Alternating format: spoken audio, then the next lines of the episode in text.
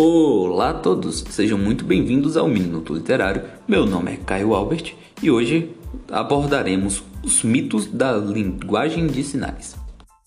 Existem muitos mitos sobre a linguagem de sinal, mas o primeiro que iremos destacar aqui é a crença de que a linguagem de sinal seria um misto de pantomima e gesticulação concreta. Bom, as pessoas acreditam que a linguagem de sinal é uma espécie de mímica e que só é capaz de atingir algo concreto, um pensamento concreto. Muito pelo contrário. Mas essa crença, ela nasce do pensamento filosófico de que a ideia abstrata é abstrata e que o real, os gestos são concretos. Ou seja, daí que nasce esse pensamento de que a linguagem de sinal só é capaz de atingir o concreto.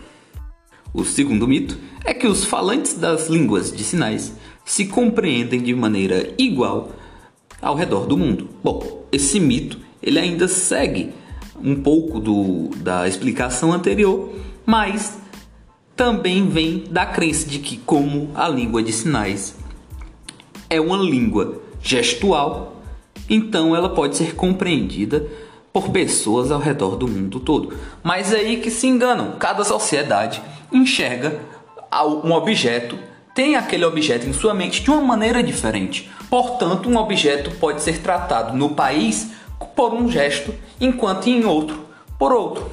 Dessa forma, não existe uma linguagem de sinal unificada, porque cada um enxergamos, cada país, cada civilização, cada nação enxerga um objeto através da ótica de sua vida.